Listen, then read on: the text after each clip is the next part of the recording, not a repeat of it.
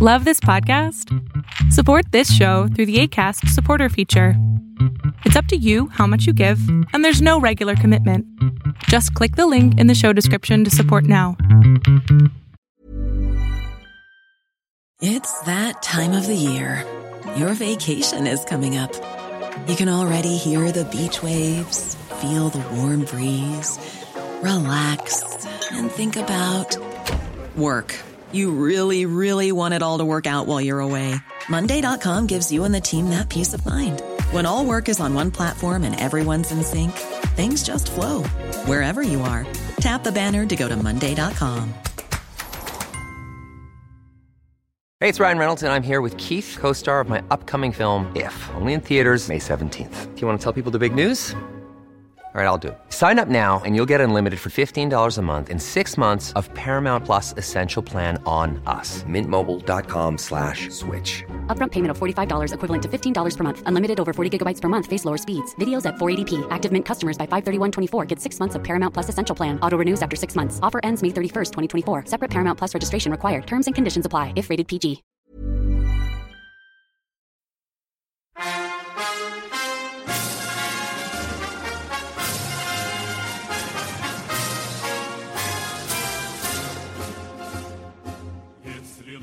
Greetings, comrades.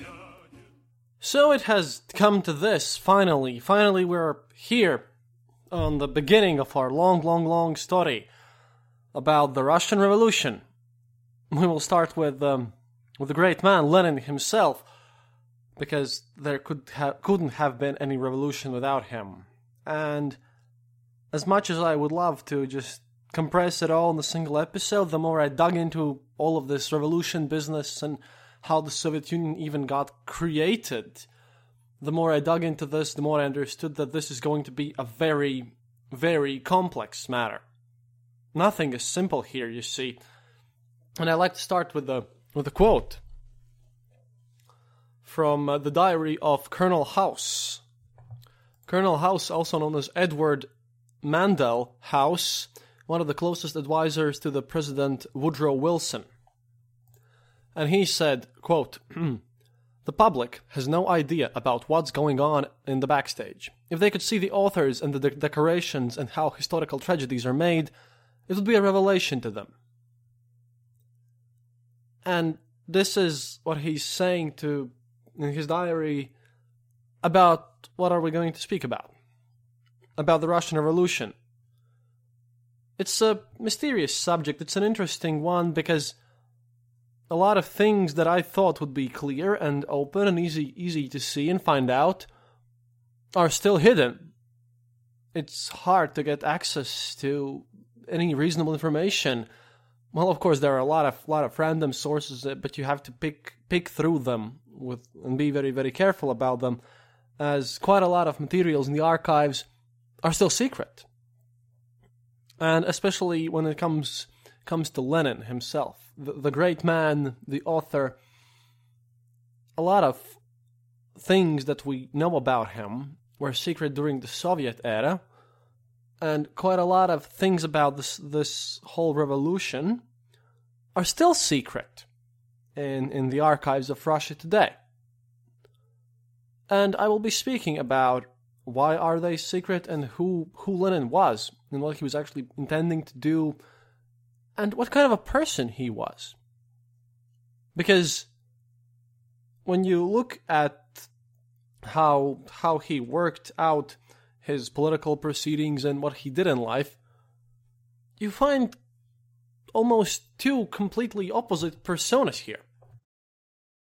One of the personas is just this revolutionary figure who cares about the people and and just wants to free them from from domination of czar and who wants to help the oppressed masses who is a true idealistic believer in his ideology who actually opposes Stalin later in life.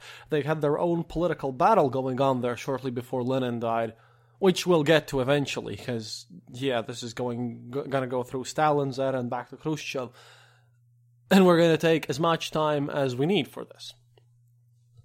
And also, it's it's the man who quotes, whom I'm going to quote here, who says the capitalists are going to sell us the nukes that we're going to hang them with. And that's not even the worst of, of Lenin's quotes. Oh, no, no, no, no.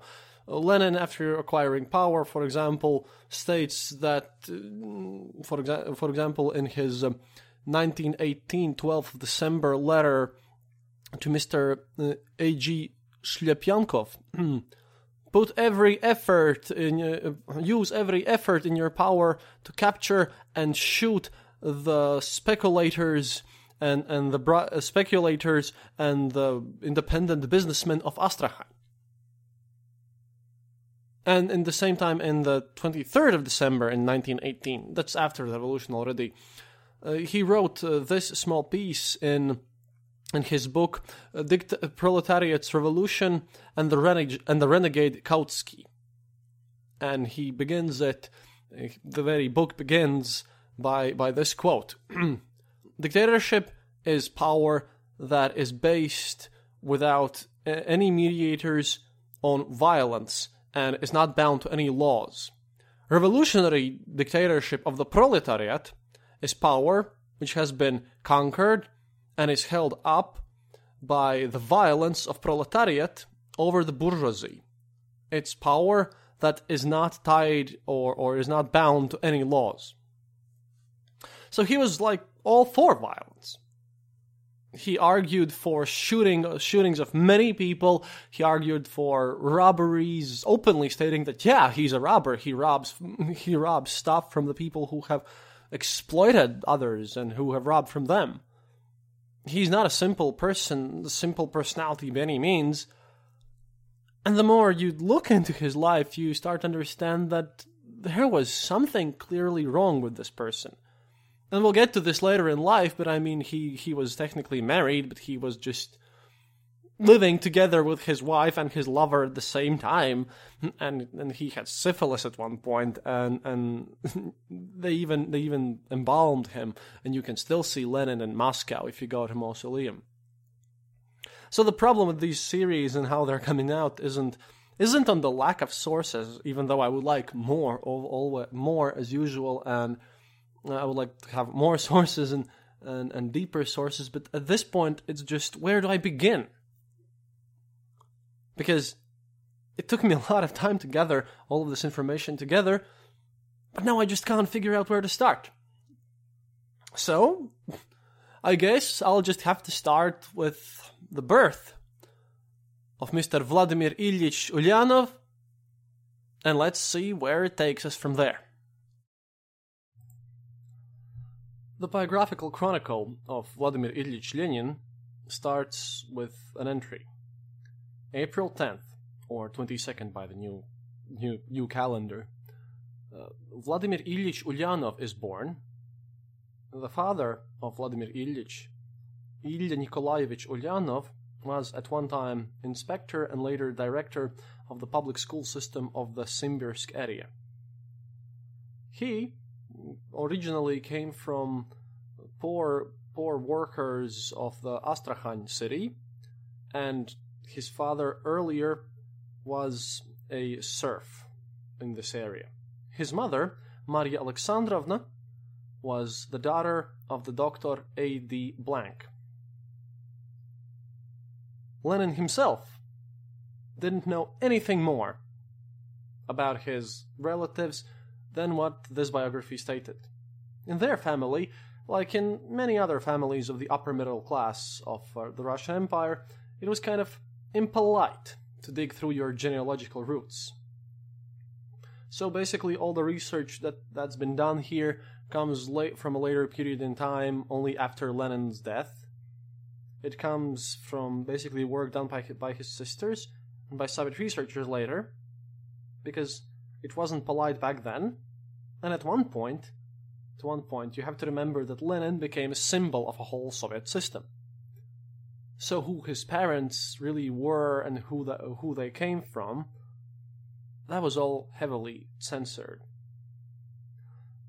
And he didn't know it himself due to this impoliteness. And uh, interestingly enough, when in 1922 Lenin was filling out his party questionnaire you know, the party, Communist Party magazines are going around and they have these questionnaires in them which they have to fulfill so that people would, that people in the bureaucracy would know who you are.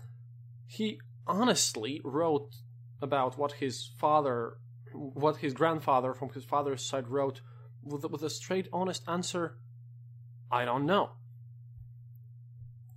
And there were many, many weird things that we don't know about his family. There are some facts that we don't we do know, but this is where it, it gets deep.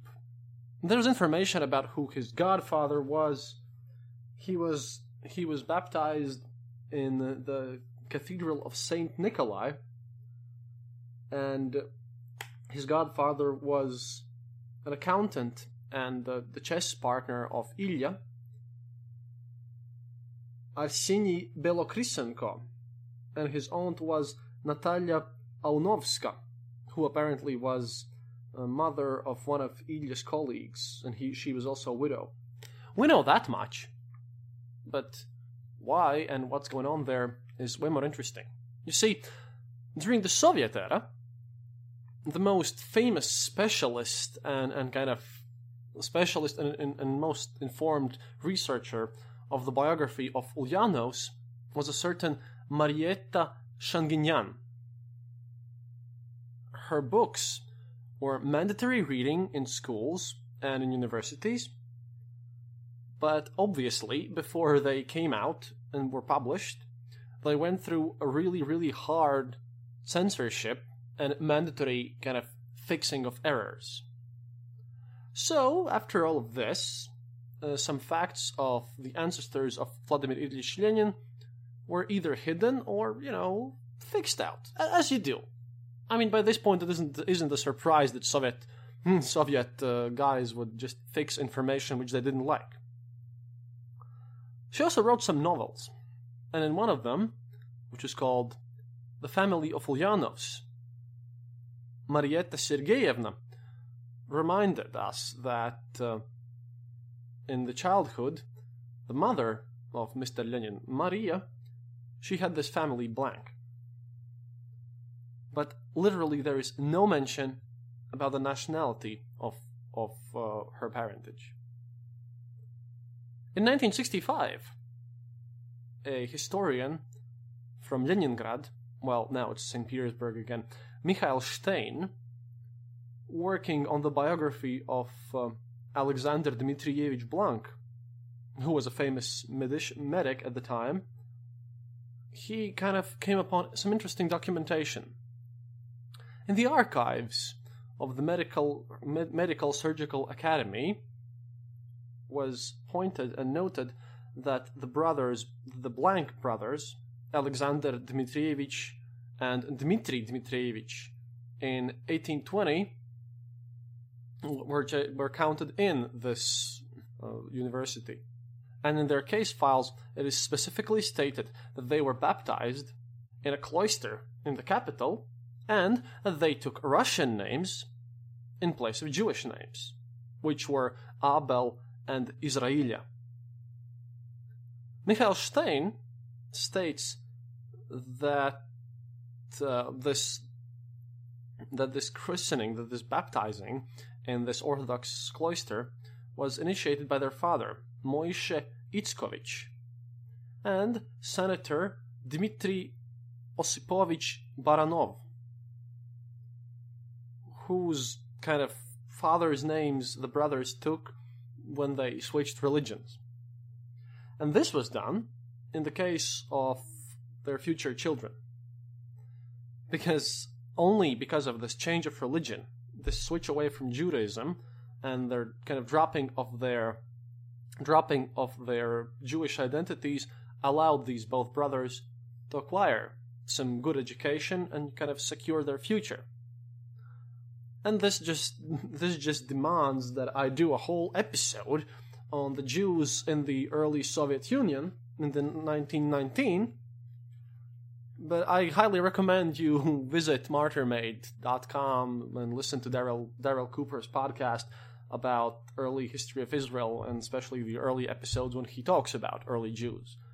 They're very good on this. Uh, I'll definitely take a look at this myself, but but By this point, it is quite quite well known that yes, well, from mo- from mother's side, that means from the side that matters, the Judaism, Lenin was Jewish, and you know he had to hide this fact away from the Soviet authorities because they were anti-Semitic at times, quite a lot of times, and he wouldn't have been treated nicely because at that time it was it was said that you know he himself stated that oh Jews are the majority of the people who are you know the rich guys, and also this led to a lot of Jews being in the higher echelons of Cheka or NKVD at the early years before Lenin. You see, and um, even though I, I don't want to discuss this in very huge detail, there's a bit of some interesting facts about this uh, this Moshko Blank, you know, the grandfather of uh, Lenin's mother. He was a wine and vodka trader in Starokonstantinov, which was found in Volhynia, uh, area, which is the western part of the Russian Empire. In this Starokonstantinov, which was a small village, uh, were most, it was mostly populated by Jewish people. And apparently, this Moshko was in a lot of trouble around these parts. He often really argued with his neighbors and his own family, including his son Abel. At once, he apparently had sued Abel for, you know, for being very rude in public and for beating someone up, like beating him up apparently or someone close to him. But what he what he got from the judge and like the judge's reasoning, like it was a shock to to Moshko.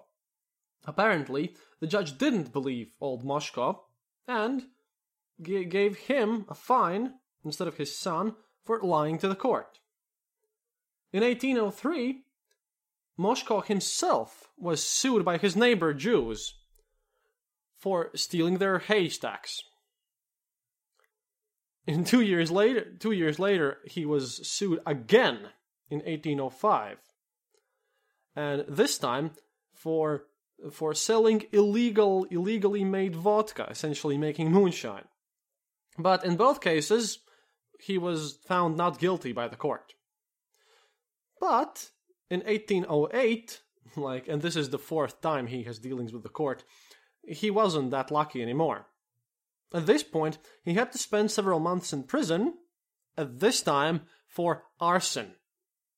And this is this is just very weird and interesting history of the family of the world's greatest revolutionary, really.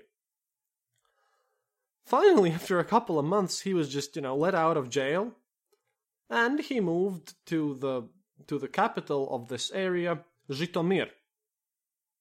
But he never really forgot what he had endured, according to himself, in Starokonstantinov.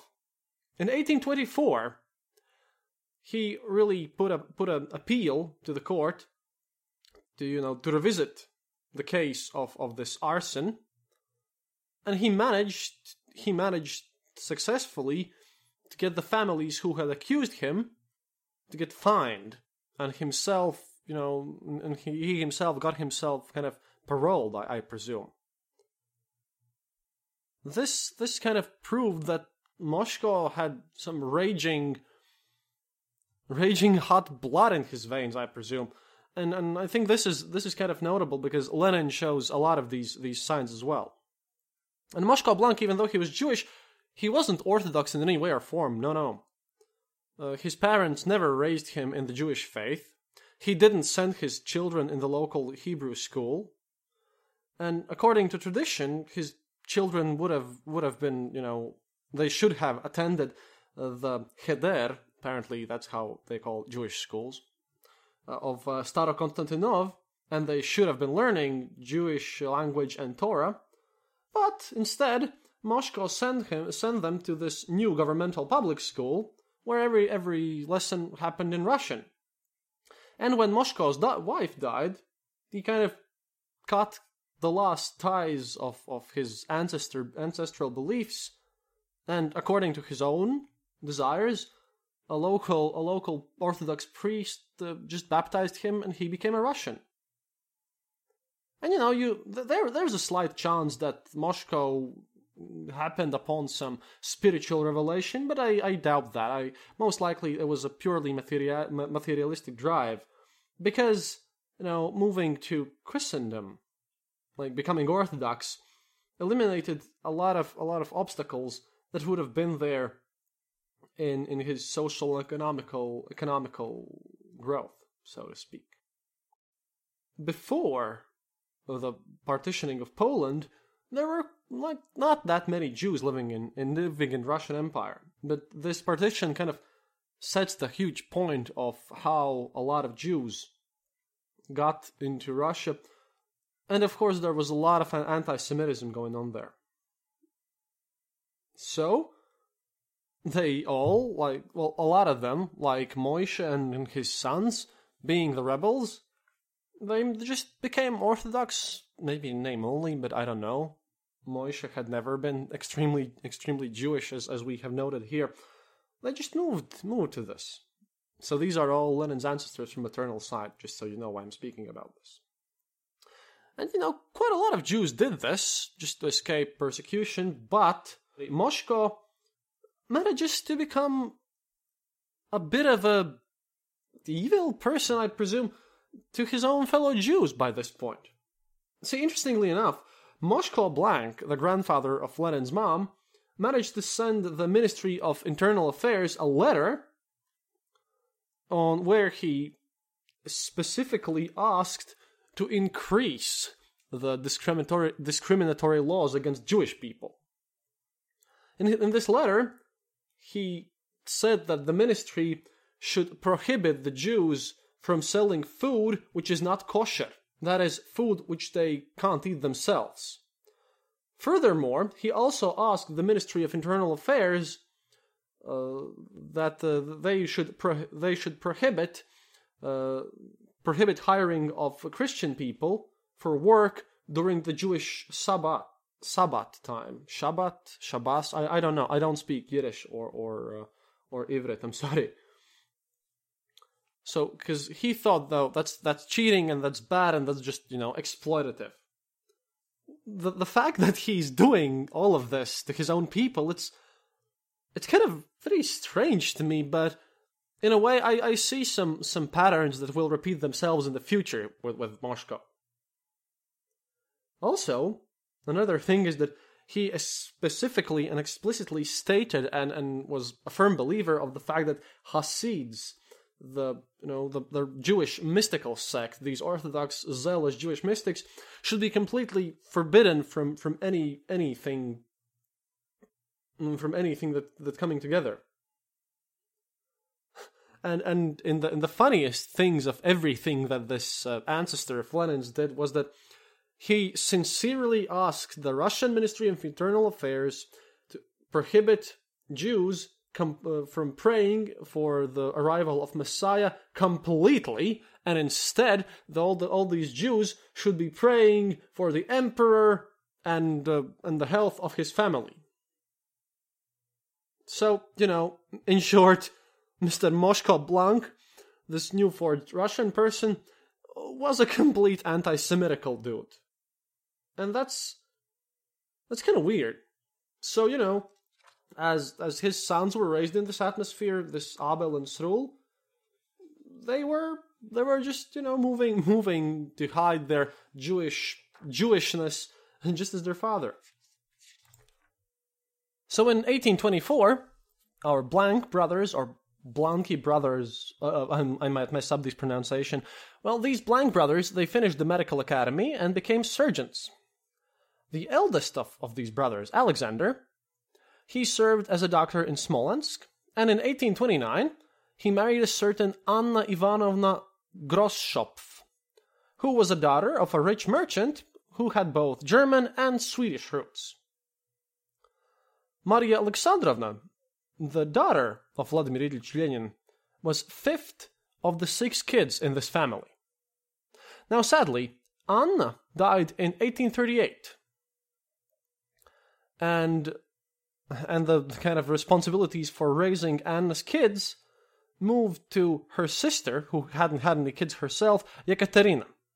And guess what? Three years later, our uh, our Lenin's Lenin's proud dad, our Lenin's proud grandfather, Alexander Dmitrievich, married her, and the family was full and happy again. Now I don't know, but the I've heard a lot of these, and this was kind of normal these days. You know, your your your your wife dies, so you marry your wife's sister. I don't know. Uh, it it must have been more normal than now, but reading this is a bit weird for me, and I hope this is a bit more coherent than than I I find it myself because, boy, this is a lot of material. We're gonna go through it all. so anyway, this blonde guy, mm, grandfather of Lenin, he managed to increase his career and became one of the one of the really important bureaucratic uh, positions of the of the med- medical personnel in the area. He became the medical advisor to the governor of the area, essentially. In 1847, he retired. He uh, got a title, you know, kind of uh, a title which which put him into into nobility, and he moved in his own plot of land, not far from Kazan and he got his kind of. Uh, th- there's this Russian word, dvoryanin, which means kind of castellan, I presume. But it's kind of it kind of puts him into nobility because this is not castellan in the usual sense. It means basically position in court, official person of the court, kind of lesser noble. So this title allowed him to literally purchase a village of Yansali, which is now known as Kokushkino, and allowed him to purchase 500 hectares of land. I don't know how that translates to acres. 1,235.5 acres. Which is, as you can imagine, a lot of land. And he bought a whole village, together with all the serfs there, obviously. So, and, and until his death in 1870s, Alexander Dmitrievich, grandfather of, of his grandfather of, of Lenin, lived there in this village, and, and he just lived through with his wife there, and he was buried there. Know, now that we know the Lenin's Lenin's mother's mother's line of family, moving on to his his father line, his ancestors from the father line, Lenin's ancestors, were just escapees or or serfs from Asia in his family line, you can see not only Russians but also local Chuvashi people and the Chukcha people. And a lot of sources, like I mentioned before, state that grandfather of Lenin from his father's side was a serf. Now, precise documentation of the geneal- genealogy of Ilya Nikolaevich Ulyanov, they're practically non- are practically non-existent. Therefore, a lot of researchers just you know build their own options taking taking a uh, like taking as the basis of their research a lot of different secondary sources of this. And the weirdest part is that we know that there exists that there are there exist the primary sources that they do exist that they are there. It's just that they're still hidden. And by this point in my research i moved to the fact that i wanted to know why they're hidden and this is where this is where we come to our first quote about the whole revolution thing. And terror and everything. See, because of all the terror and all the anti Semitism in the Soviet Union as well, and everything was going on there, during the revolution they just shot people left and right. For weird reasons. And uh, I watched a lot of TV shows, Russian made TV shows about of this, but as most of them, by the way, um, mystify Lenin and his status specifically in, in Russian Russian uh, media media form, Lenin's somewhat mystified, and I can understand why it was hidden, uh, why his Jewish side was hidden during the Soviet era. But you can you can find more documentaries about Lenin's dead body in the mausoleum, rather that you can find about Lenin's own ancestry. There's a lot about his childhood, which I'll move on to next, but that is the weirdest thing ever that the ancestry of Lenin on the father's side is still not known exactly. We have we have some premonitions of this, but why the archives can't be opened and, and why the people who try to speak about them sometimes get fired from their positions. Yeah, that's just one of the cases that I'll have to dig in some more. I'll keep you updated anyways. So, Lenin's parents married in 1863 and they moved to Nizhny Novgorod. there, Ilya Nikolaevich became a teacher of maths and physics in the males' gymnasium. And recent, uh, and up until very recently, no one really, no one really had any questions or doubts about how many children were there in the family of Ulyanovs. In 1864, they had their first first child, Anna, and after two years, in 1866, uh, Alexander was born. Two years later, a second second daughter was born named Olga, but she ma- she lived only for a single year. According to the wi- according to the witness L. I. Veternikova, who was a cousin of uh, Vladimir Lenin's, the family of Ulyanovs uh, took took this tragedy very very very hard, and at this point in the professional career of Ilya Nikolaevich, some serious changes uh, had been observed. Had been observed. In 1869, the Institute of Inspectors of Public Schools was created, and Ulyanov, as an excellent teacher, as a very upstanding citizen, he was one of the first to whom the position of, of this inspector was offered. He took this offer, and all of the Ulyanov family moved to Simbirsk, where his new position was, was located. So in 1807, their second son was born, which is our good friend and, and colleague, Vladimir Ilyich Ulyanov. Family had lived in their new place, you know, quite well. Ilya Nikolaevich was very good at his work, uh, but there was a lot of lot of trouble around everything going on in this family. Like, you know, moving to a new place, dealing with a new job. But, you know, there's a lot of trouble and problems connected to all of this. But still, nonetheless, uh, half a year later, the family Ulyanovs was again increased by a daughter, which they named Olga once again. In 1873, another son was born. This time, this time, this one was called Nikolai. The birth apparently had been very, very, very hard and, and heavy, and the boy just just lived just a couple of days. And uh, Lenin's mother, Maria Alexandrovna, was on death's door basically herself. But she managed to get better, and in 1874, son Dmitri was born, and in 1878, uh, their, their youngest daughter, Maria. So, you know, Maria Alexandrovna had eight children, but unfortunately, not all of them lived. Then again, by this point, as my sources state that this was more of a typical thing in uh, Tsar's Russia at that point, rather than some exceptional case that children die. I have posted a I have posted a family picture on our website, theeasternborder.lv, where you can see the family of Ulyanovs with their six surviving children. Uh, Lenin is the one sitting down on the left side, like lower left. That's what that's where Lenin is. And this is one of the more famous pictures of Ulyanovs, which was taken in, in 1879 when Lenin was nine years old. But weirdly enough, uh, why the question about the Lenin's children is important is that Uh, around year 2000 in Russian internet sites, another question came up about how how many children exactly were there in the family of Ulyanovs.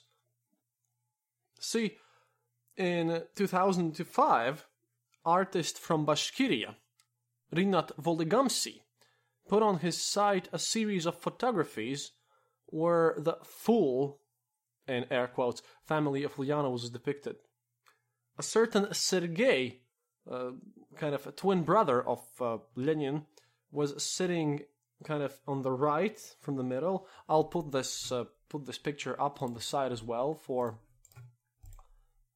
for clarity.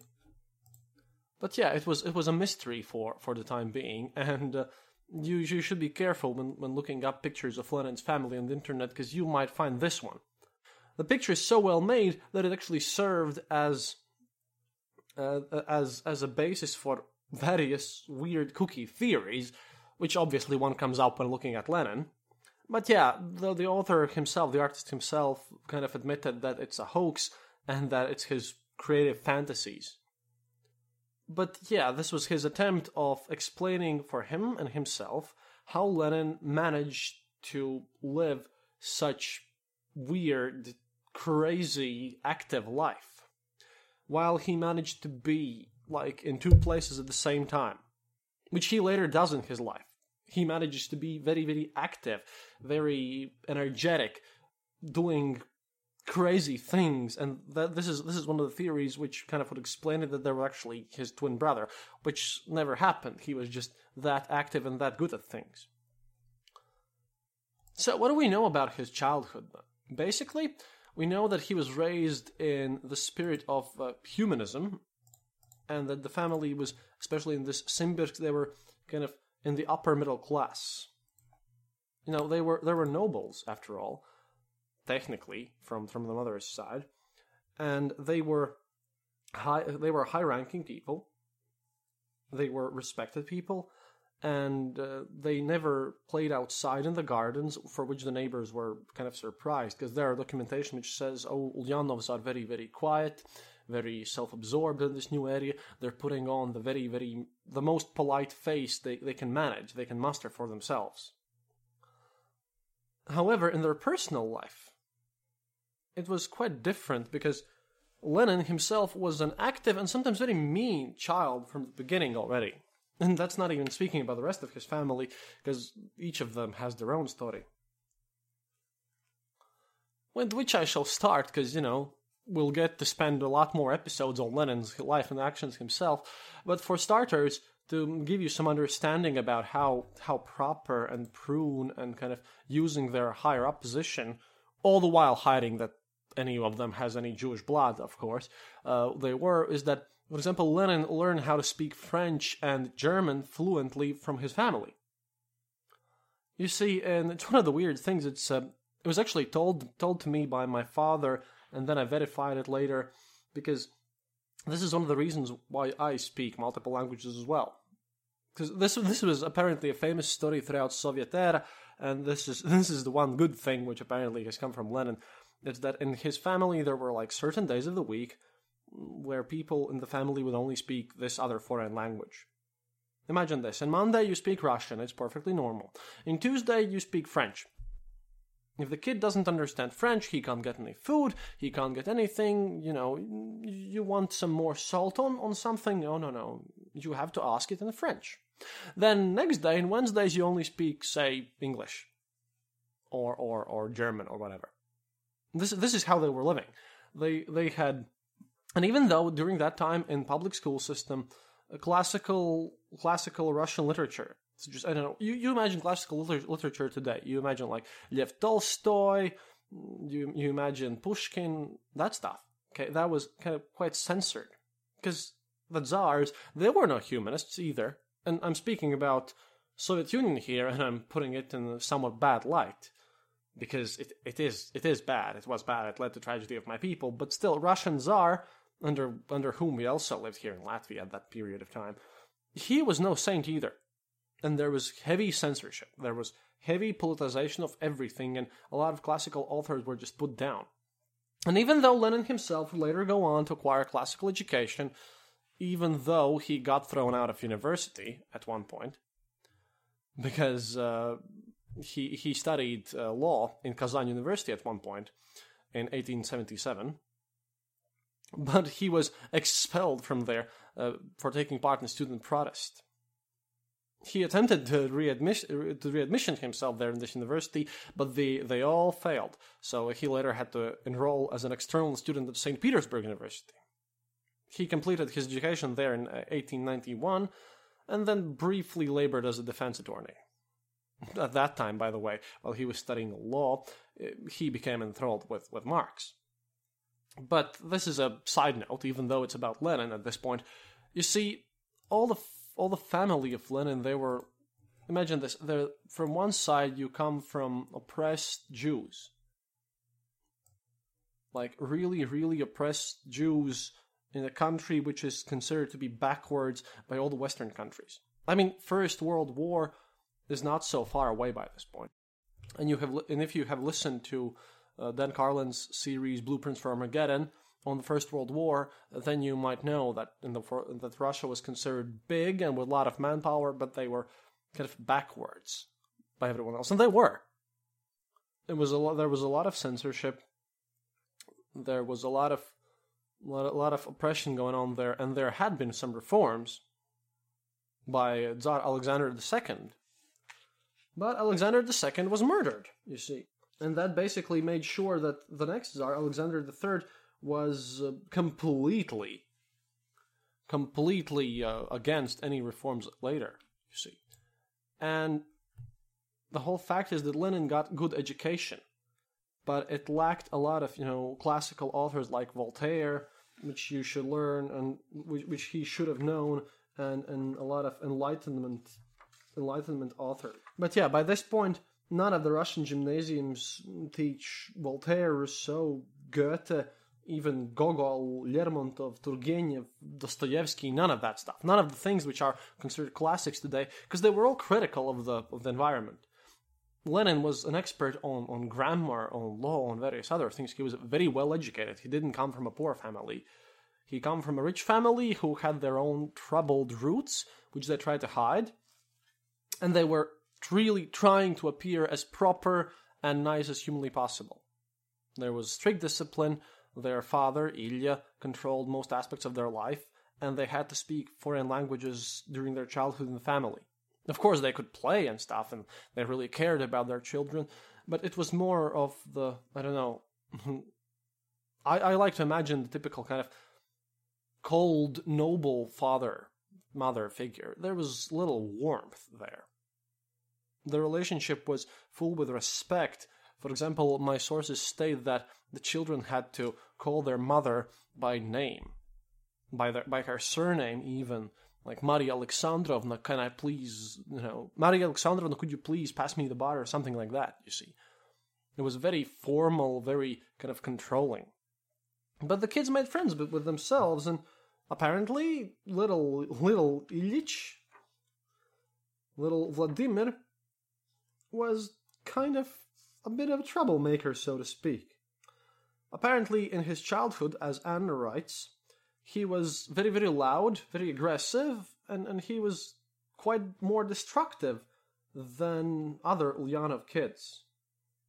Anna also states, quote, when the parents gave him a toy toy horse from papier-mâché in his birthday, Volodya, that's a kind of a sweeter nickname for Vladimir, moved to hide away, hide straight away so that he would tear off the legs and hands of the toy. Anna watched as he as he hid behind doors, and after a few minutes, parents found him there, very satisfied with the completely destroyed toy around him.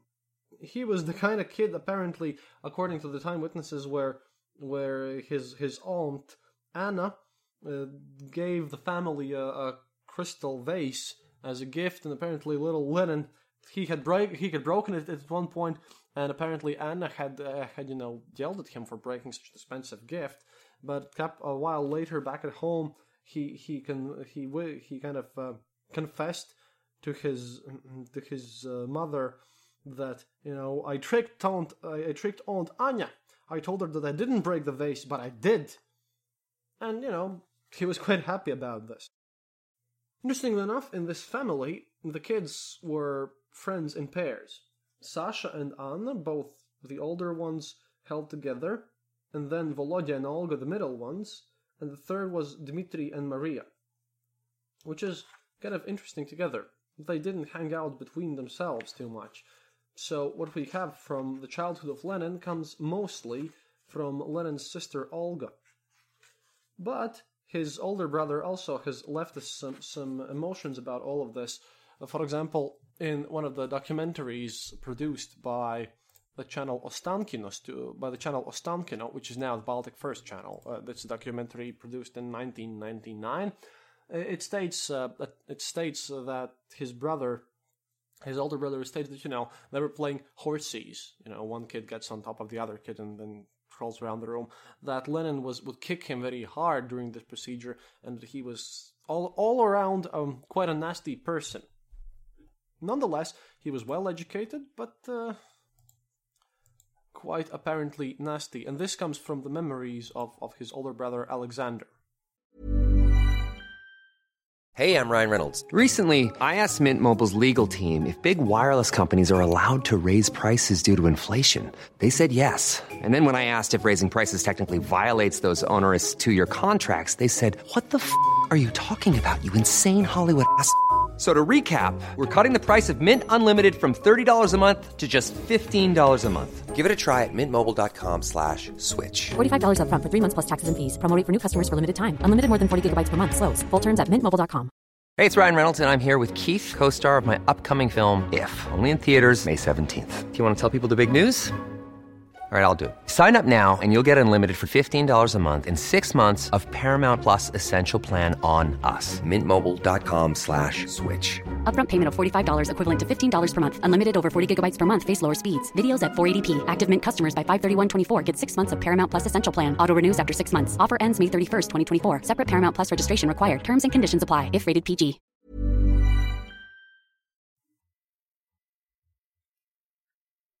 Greetings, comrades, and a happy new year to all. May this new year bring us wisdom and patience in the interesting times that we live in currently. We want to thank all of you who listen in on us and join us in this long journey through Soviet history. If you ever want to show your support, you can write to us on our Facebook page, The Eastern Border, our Twitter at Eastern underscore border, or the Eastern Border at gmail.com to give us any opinions, questions, or just to say hi. You can also support us and our show by buying our t-shirts or becoming a patron on our patreon.com slash the Eastern Border.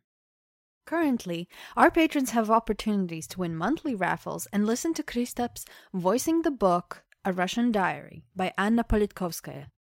This month, we will be releasing two chapters of the book to our patrons, so keep your eyes peeled and join our supporters to listen. And now, back to the story. Another interesting fact about Lenin's childhood, and uh, this comes from the official memories of Vladimir Ilyich Lenin, uh, printed in Moscow by Politizdat, Polit- Izdanie, or Political Political Publishing's House in 1984, is the fact that when he was a kid, he was brought to one of the best Russian eye doctors, who was working uh, for the whole Under Volga region, a professor from Kazansk named Ad- Adamyuk. He apparently, this professor, uh, he didn't have the opportunity to completely, precisely examine the kid, and he was seeing an objective. Uh, he was seeing objective changes in in the bottom of his left eye, and by this point, he decided that he must have he must have had some birth defect uh, in this left eye. So Adamyuk he he declared that this eye was you know poorly he that the eye had poor eyesight from the birth, which was apparently called born um, ambly, amblyopia, born amblypoi, uh, something of that. I am not an expert on medical terms. I apologize.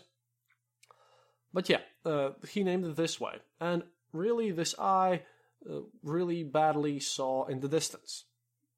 And the mother of the child, Maria, was told that the, the left eye mm, was is just useless from the birth, and you can't really help it help him in any way. So, in this way, Vladimir Ilyich lived his whole life with the idea that his left eye doesn't see anything and that he sees only with his with his right eye. Even though, according to later investigations, after his death already, by the way, uh, it was found out that no, he could see quite fine with his left eye in, in close up. And this is why, in most pictures of Lenin, uh, uh, when he was the leader already, you can spot that he's always squinting with his left eye. He's always like squinting with it because he feels it's useless even though it's not.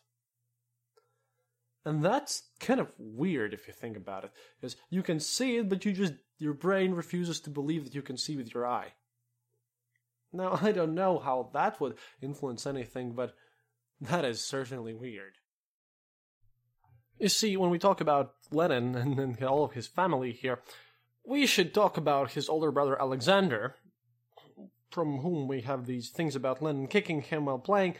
But yeah, um, Lenin's brother Alexander was a university zoology student who just happened to get himself uh, into terrorism. That was his side hobby, and apparently this has really influenced a lot of Lenin's own work and uh, things that he really thought about why terror should be used. You see, he got arrested in March 1887 when Lenin was 17, the same year, by the way, when Lenin applied to college and later got kicked out. Uh, he got arrested for participating in the bombing plot to, to assassinate Tsar Alexander III. And that is the weird part, because Tsar Alexander II was arrested, was was assassinated, which prompted Alexander III to just stop any any kind of ways of reform in the Russian Empire.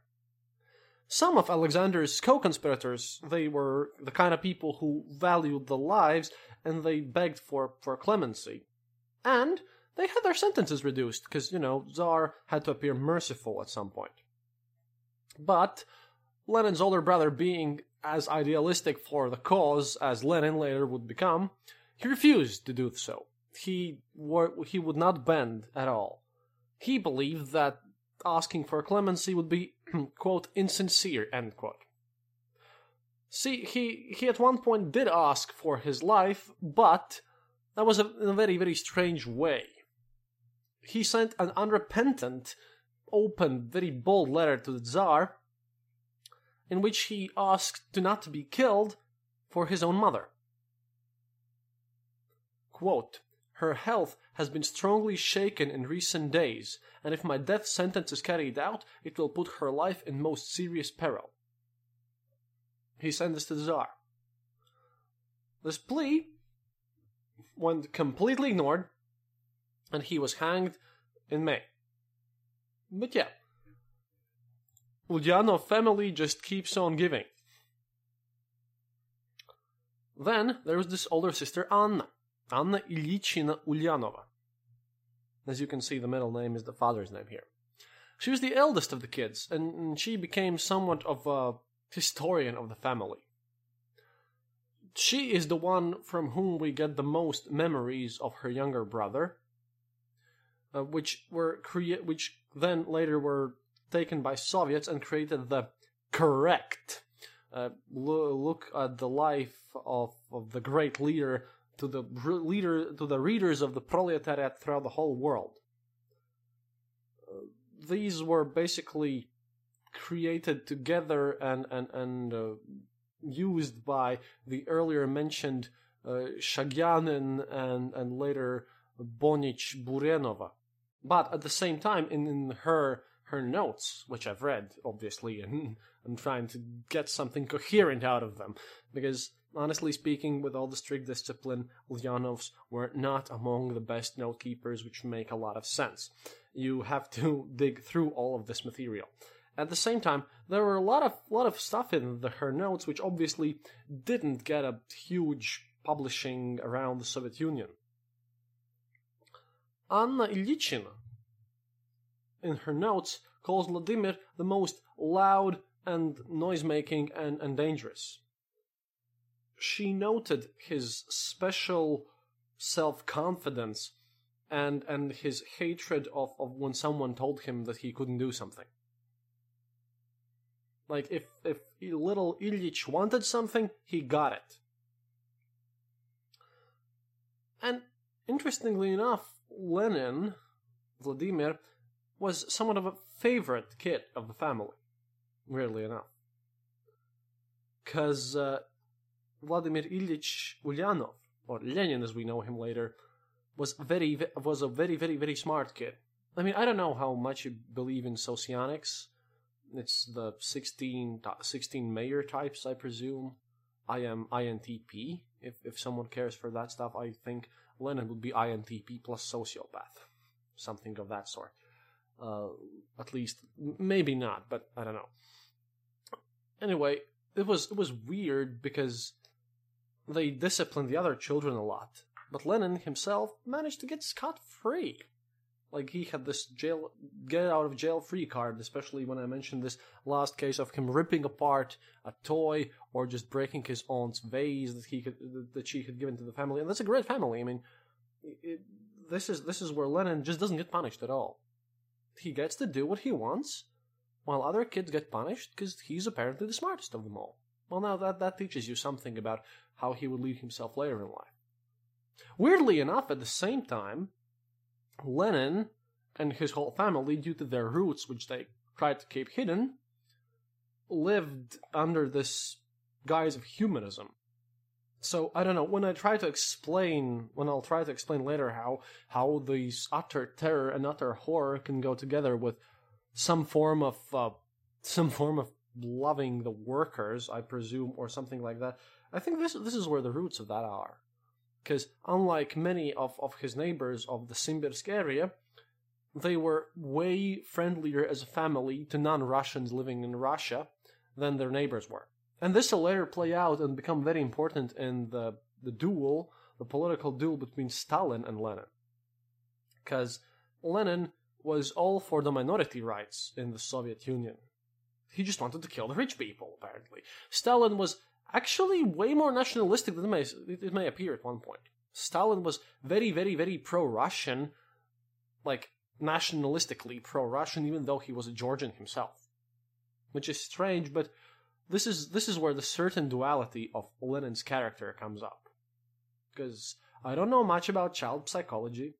Alice should know better, but uh, I don't know. She's studying for her English exam tomorrow all, all in all, all this family grew up, and this is important, in the atmosphere of respect and love at the same time. And respect is important in this, because respect means discipline. They were taught to be honest, free thinking, and they had to defend their point of view.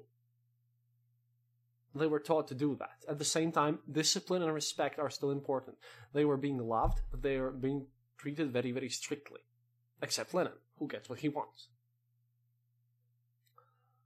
Interestingly enough, uh, because of all of this, not only Lenin, but Anna herself, and later other people, everyone in this family became revolutionary idealists. And uh, up until the very end of their lives, they had warm relationships between one another. Anna Ilichina became one of the very bases, one of the creators of the newspaper Iskra, or The Spark, which is one of the first communist newspapers. And after the revolution, she managed to fulfill her dream of teaching kids, and she basically devoted all of her life of educating the Russian Russian children. The middle sister, Ol- Olga, Olga Ilichina Ulyanova, the one with, with whom Lenin Lenin spent the most time in childhood, from which we also have some notes. But Olga never was a good word for the Ulyanov family. See, the first Olga managed to live just just a small bit and died as a very young child, and the second Olga, the best friend of Lenin, managed to live just 19 years.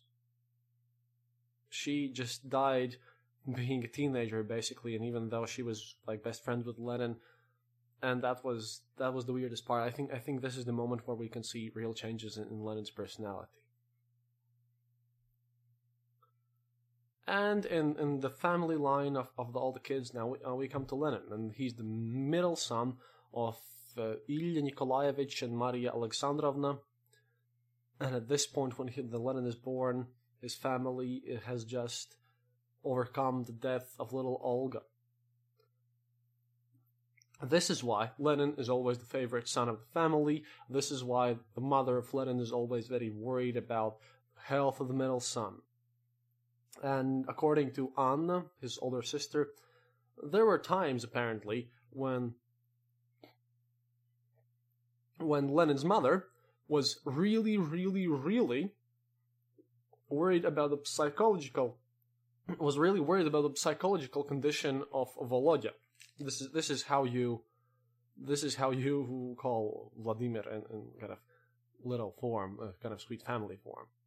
And this was because of his sudden burst of rage which happened with him up until he was three, and as he was was uh, learning to walk, basically. Because even though his elder elder brothers and sisters had learned how to walk normally, little Lenin apparently was a screaming child, very loud, and when he was trying to walk and fell down, he instead would just, you know, bash his head against the floor or the wall, like really hard, and then start screaming throughout the house.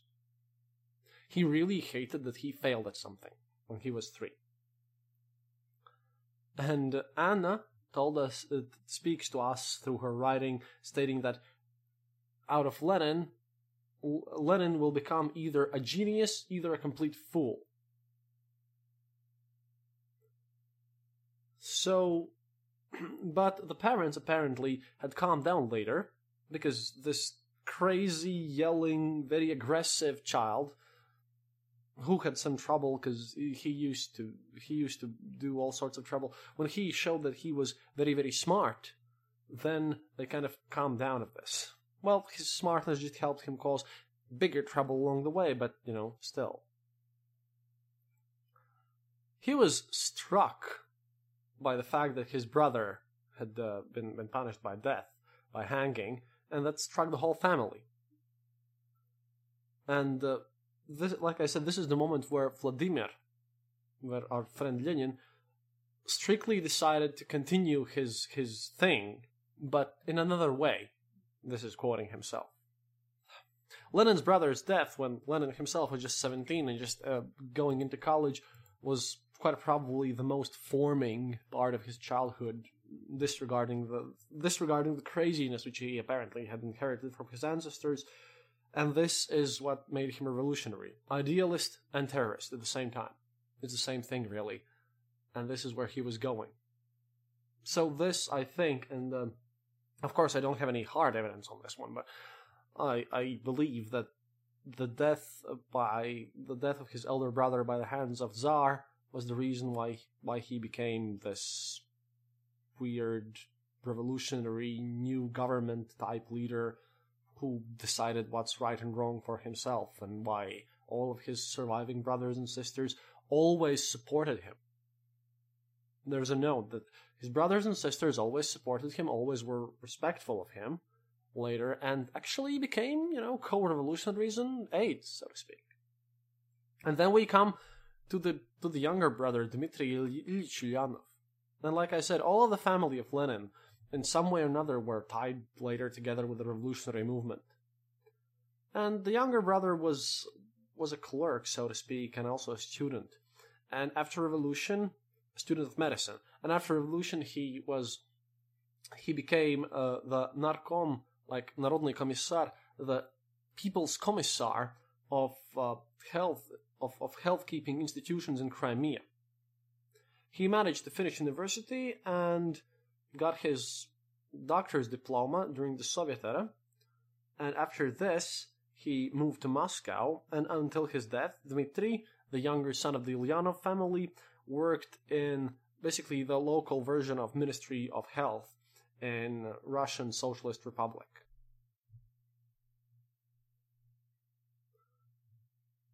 Interestingly enough, we're looking at a family that changed the world. If if there is a great man in history anywhere, then I do believe that Vladimir Ilyich Lenin is is one of them. He's he and his family had changed history of nations. Now the question remains and is quite open whether or not that was for for the better or worse.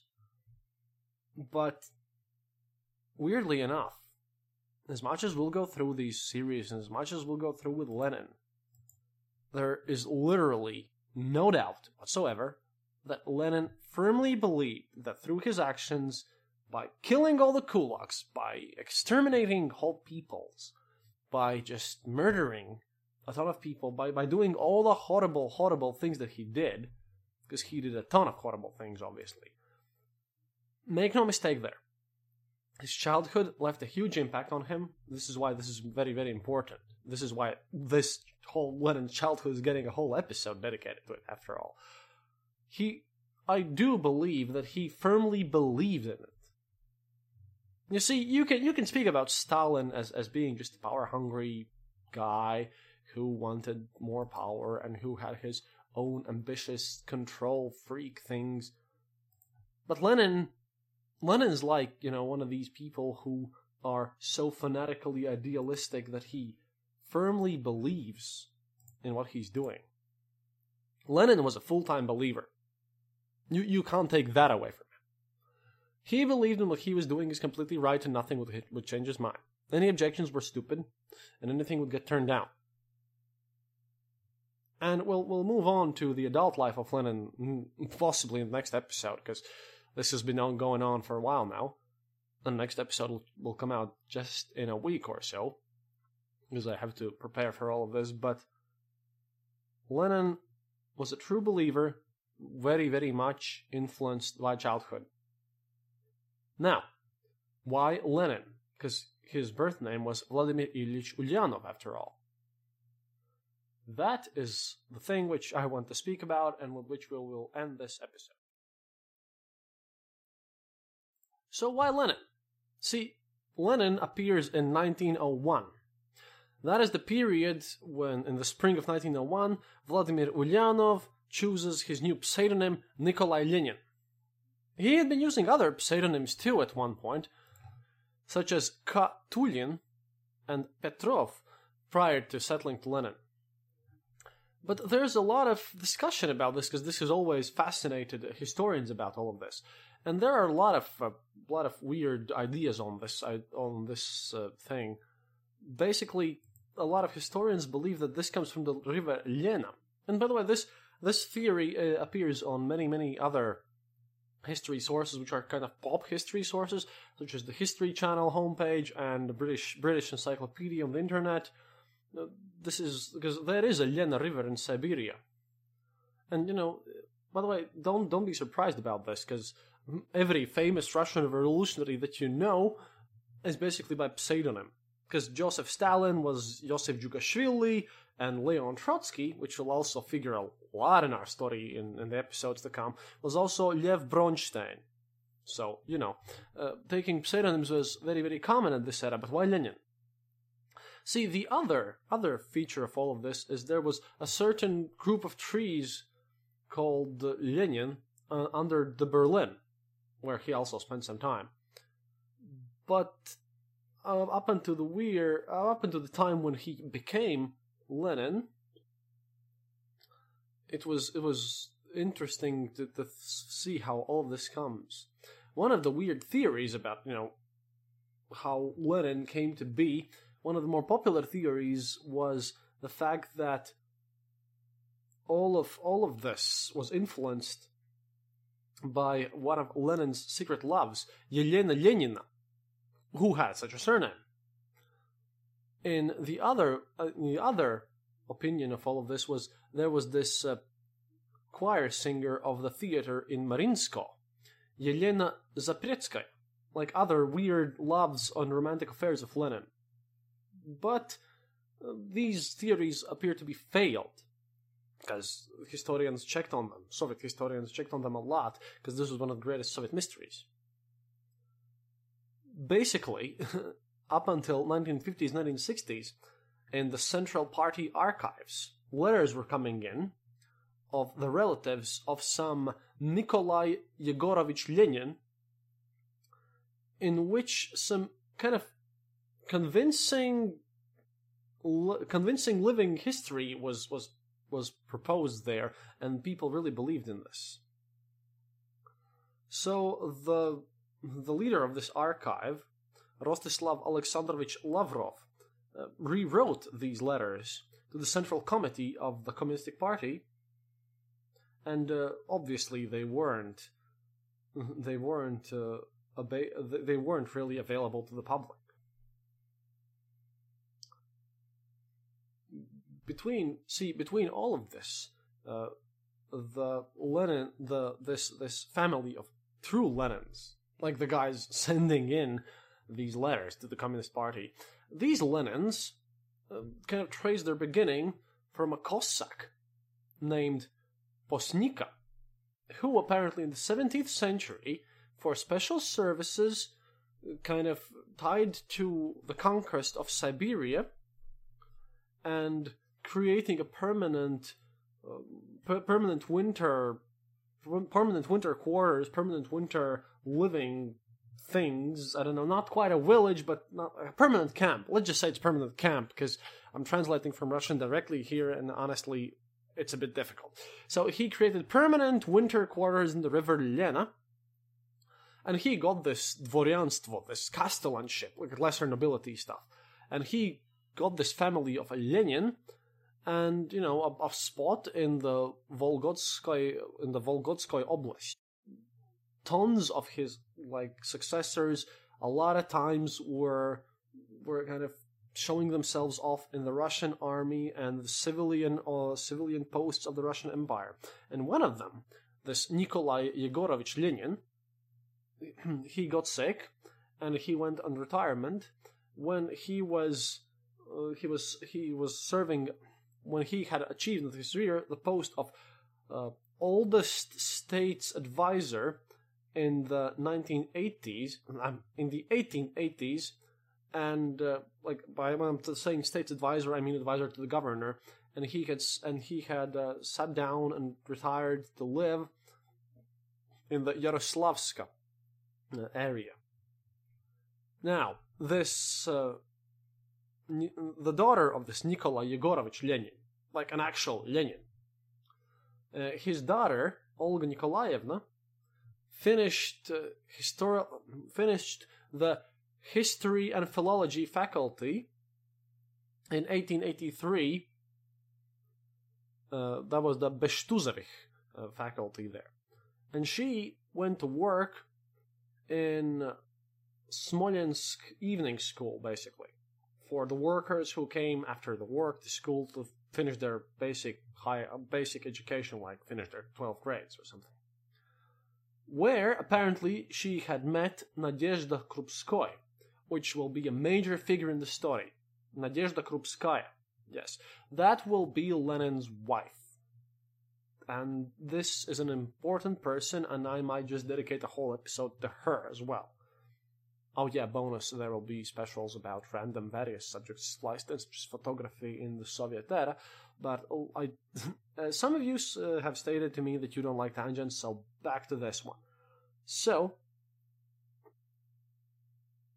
this, uh, this idea of that she, the true, like, uh, true successor of a real Lenin, had met Nadezhda Krupskaya, and where there were some dangers at this point, that the government, the Russian government, could deny Vladimir Ulyanov his foreign passport. And that when his friends were starting to look for like smuggling options to move across the border, Krupskaya apparently had uh, went to Lenin to help, and Olga Nikolaevna uh, then gave uh, this ask for help uh, to her brother who was apparently one of the clerks in the Ministry of Agronomy. Like, taking care of the land, Ministry of Farming, I presume. And he was named Sergei Nikolaevich Lenin. Besides this, uh, an, illogical, uh, an illogical request came to him, apparently also from his friend, a person involved in statistics of Russian Empire, Alexander Dmitrievich Tsyorupi in the year 1900. So, and this this is how apparently this Lenin, real Lenin, met Vladimir Ulyanov. Oh boy, and this is where it gets complicated. Sergei Nikolaevich Lenin had been reading Vladimir Ilyich Ulyanov, also known as Lenin, and and apparently Mr. Ulyanov knew Lenin as uh, as the Lenin who's a communist had been reading Lenin who was just a clerk, because Lenin who had been just a clerk has been just written some articles for newspapers uh, called uh, called "Growth of Capitalism in Russia." So, apparently, brother and sister, brother, this brother and sister had decided, because they had been fans of Lenin, to who is not Lenin yet, they had decided to give this fake passport to our Vladimir Ulyanov. fake passport of their father, Nik- Nikolai Yegorovich, who by this point was very, very, very ill, and he died. This Nikolai Yegorovich Lenin, he died in the sixth in the sixth of April, nineteen oh two. So, according to according to his family records, in the year 1900, Sergei Nikolaevich, according to his work deals, because apparently family families kept logs back then, uh, went to Pskov. There, under the task of his uh, agricultural ministry, agronomy ministry, whatever, he uh, he participated in a Russian-German project of of special research technology, of, of special machinery, which would go to Russia. In one of these, in one of the hotels in, in Pskov, Lenin gave the passport of his father of a changed birth date to Vladimir Ilyich, which was at that time living in Pskov. So this is the like the most likely story which you, which I which I have found because this is both the craziest and the most likely story about how Ulyanov became Nikolai Lenin because he would have gotten the passport of this one. Now this has also many doubts, but honestly seems valid, seems likely. But I will never speak of this again, and Lenin forward on will be Vladimir Ulyanov. Because one Lenin is enough. Two, quite a bit too much. Anyway, thank you for listening, and uh, see you next week. Yes, next week because if I if I will because I have to give out these episodes weekly by this point, or we'll be spending a whole year on Lenin alone. So, до свидания, товарищи, and see you next time. Thank you for listening to the Eastern Border. If you have any comments or specific details you'd like to know, you're welcome to leave it in the comment section on our site, theeasternborder.lv, and we'll rummage even to the western border to find you an answer. Like this podcast, subscribe to us on iTunes, Stitcher, or on our RSS feed. Happiness is mandatory. Good reviews and donations feed the farmers of our kolkhoz in the great motherland. The Eastern Border salutes you.